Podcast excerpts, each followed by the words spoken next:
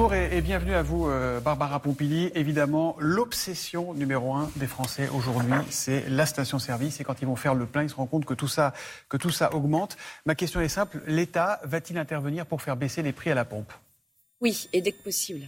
C'est D'abord, quand, dès que possible ? Dès que possible. D'abord, moi, je me réjouis que euh, l'appel que j'ai lancé la semaine dernière pour dire tout le monde doit s'y mettre, tout le monde doit mettre la main à la pâte a été entendu, puisque euh, Michel-Édouard Leclerc a annoncé hier qu'il euh, allait euh, couper ses marges sur le carburant, donc euh, à partir de, à partir d'aujourd'hui. C'est la demande que vous aviez faite la semaine dernière à l'Assemblée. C'était une demande que j'avais faite parce que là, on doit avoir un effort de tous. Et nous, on est en train de travailler pour trouver la solution la plus efficace pour aider ceux qui en ont vraiment besoin. Ça sera cette semaine ou pas ? J'espère, mais euh, encore une fois... C'est pas tranché. Ce que je veux, moi, c'est qu'on trouve la solution la plus efficace. Si on trouve une solution qu'on envoie vite, mais qui ne cible pas les personnes qui en ont besoin, mmh. moi, ce que je veux, c'est aider les personnes qui, de toute façon, sont obligées de faire leur plein. Ça veut dire, attendez, ça veut dire que ça ne sera pas une baisse globale pour tout le monde, ça va être ciblé, ça va être, ça va être un chèque carburant, c'est ça la piste ? La piste, c'est plutôt ça. C'est plutôt ça. Après, sous quelle forme ? Je ne sais pas encore, parce qu'on essaye de trouver euh, le moyen qui nous permet de toucher les bonnes personnes. On n'a pas aujourd'hui, comme pour le chèque énergie, euh, une base de données de euh, toutes les personnes qui pourraient en avoir besoin. On n'a pas une base de données des gens qui ont besoin de leur voiture pour aller travailler, par exemple. Donc, on est en train de trouver...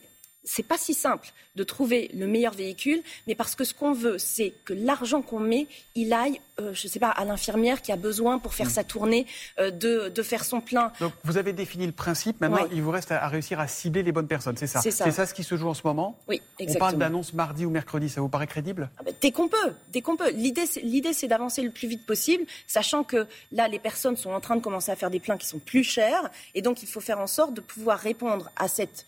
Euh, à ce problème qui est un problème qui, je l'espère, ne durera pas trop longtemps, mais pour qu'ils puissent subir cette hausse sans, sans dégâts et donc qu'on puisse justement compenser cette hausse. Ça veut dire que la baisse de la T V A, la baisse de la T I C P E, c'est exclu pour l'instant ?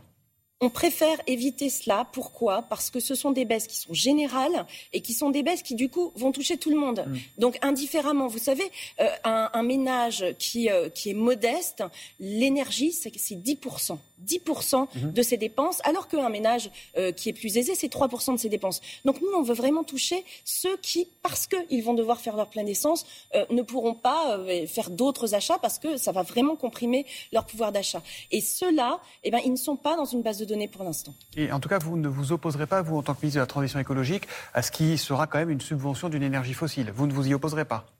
Ben, les, c'est pour ça que les baisses des taxes, c'est aussi moins bien, parce que les, les taxes sur les énergies fossiles, ce serait donner un mauvais signal que de faire croire qu'on pourrait les faire baisser longtemps, puisque c'est anti-écologique. Mais la transition écologique, elle est et elle doit être solidaire pour que ça marche. Donc il faut qu'on emmène tout le monde. Bien sûr qu'à long terme, à moyen et long terme, moi je fais un travail énorme pour qu'on puisse isoler les logements, pour que les gens puissent justement changer de voiture, pour plus être dépendants du pétrole, pour qu'ils puissent acheter des voitures électriques. On a mis en place euh, des aides qui fonctionnent plutôt très bien. Les primes à la conversion, les bonus, on est euh, sur euh, neuf cent mille personnes aujourd'hui qui, euh, qui ont touché des primes à la conversion. Donc vous voyez, ça, ça marche, mais ça prend du temps. Et en attendant, dans l'urgence, ceux qui sont coincés, on doit être là, à leur côté. Et donc, vous y êtes favorable à ce, à ce chèque carburant ? Bien sûr, mmh. mais encore une fois, sous, on ne sait pas encore exactement sous quelle forme, mais la forme la plus efficace pour toucher les personnes qui en ont vraiment besoin. Emmanuel Macron a présenté le, le plan France deux mille trente euh, la semaine dernière, et il voit dans le nucléaire une technologie d'avenir. Il veut favoriser le développement des mini-centrales, ce qu'il appelle les petits réacteurs nucléaires. Y êtes-vous favorable, Barbara Pompili ? Ah ben, c'est un plan qui veut permettre à la France d'être... Euh, là pour être prête pour la transition écologique. Donc, si on a besoin de nouveaux nucléaires plus tard, puisque vous savez que la solution maintenant, justement pour faire face aux besoins là, de véhicules ouais. électriques, et cetera, euh, je, je rappelle juste un chiffre. Dans les dix à quinze ans qui viennent, on va avoir besoin de vingt pour cent d'électricité en plus, même si on fait des économies d'énergie. Mmh.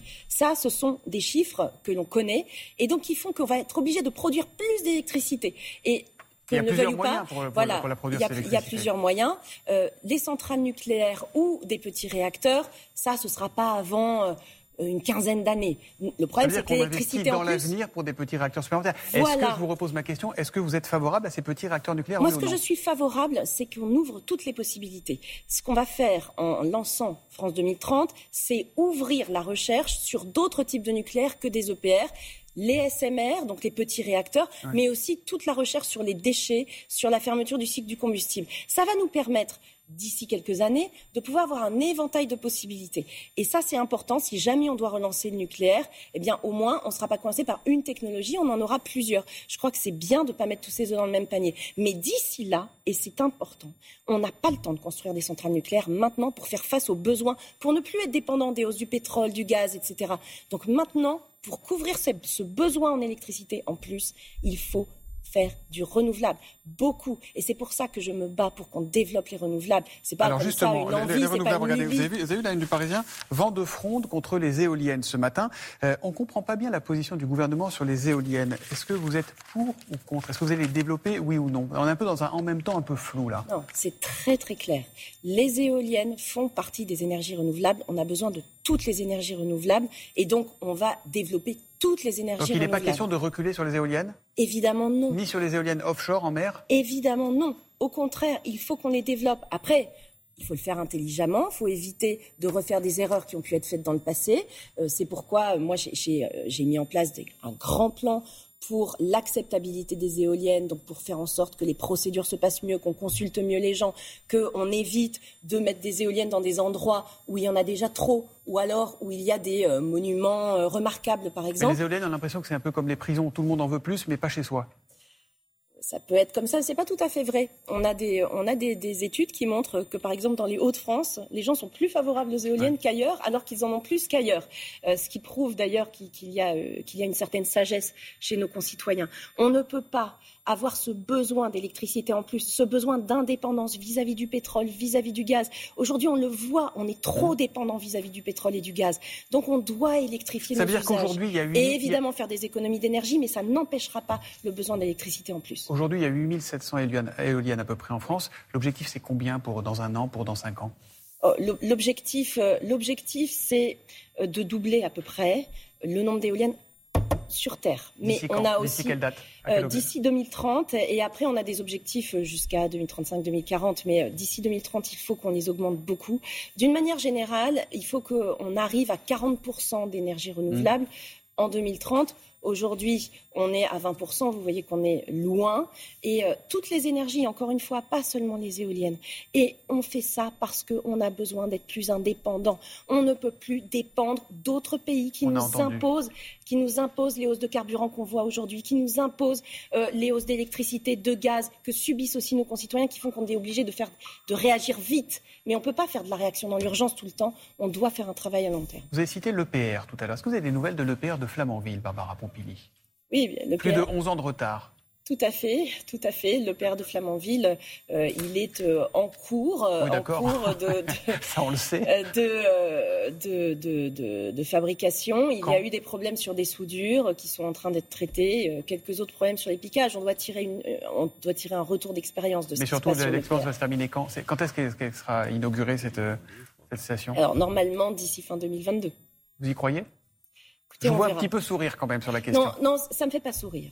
Ça me fait pas sourire parce que euh, on a perdu beaucoup de temps à cause des retards dus à l'E P R. Il y a eu des erreurs qui mmh. ont été faites. Il faut qu'on en tire des leçons parce que tout notre programme justement de développement euh, de euh, notre capacité électrique, eh bien, a été euh, chamboulé parce que l'E P R n'est pas au rendez-vous. Aujourd'hui, euh, si euh, on est encore obligé d'utiliser un tout petit peu de charbon en Bretagne, c'est parce que l'E P R et d'ailleurs les éoliennes, les éoliennes offshore ont pris du retard pour mmh. des raisons complètement différentes. Donc on, on a besoin d'avoir un peu de prévisibilité. Et donc j'espère, et je suis confiante sur le fait qu'on va enfin mettre en, en route cette E P R. Mmh. Euh, Barbara Pompili, en, en avril, vous voterez pour qui ? ah bah, Au si, premier tour de la présidentielle ? Si le président se présente, je voterai pour lui. Sans aucun doute ? ah bah, Sans aucun doute. Oui. Pourquoi pas Jadot ?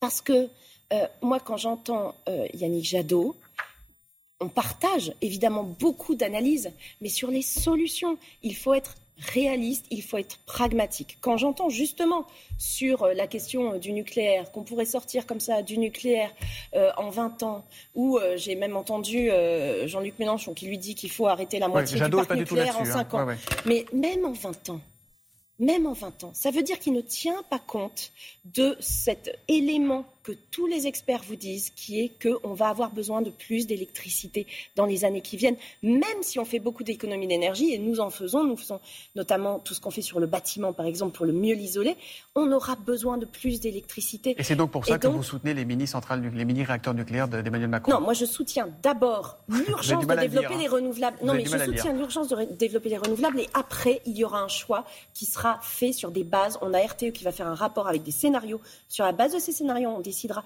ce qu'on fera. Et moi, ce que j'aimerais bien, c'est que Yannick Jadot soit avec moi pour défendre le développement des renouvelables, qu'on soit ensemble pour essayer de faire en sorte que ça se passe bien, parce qu'on en a besoin tout de suite, donc ça, vous n'irez au-delà pas des polémiques. À Jadot, vous ne seriez pas contre le fait que Jadot vienne à vous. Merci beaucoup, Barbara Pompili, d'être venue dans Télématin. C'est à vous, Julia.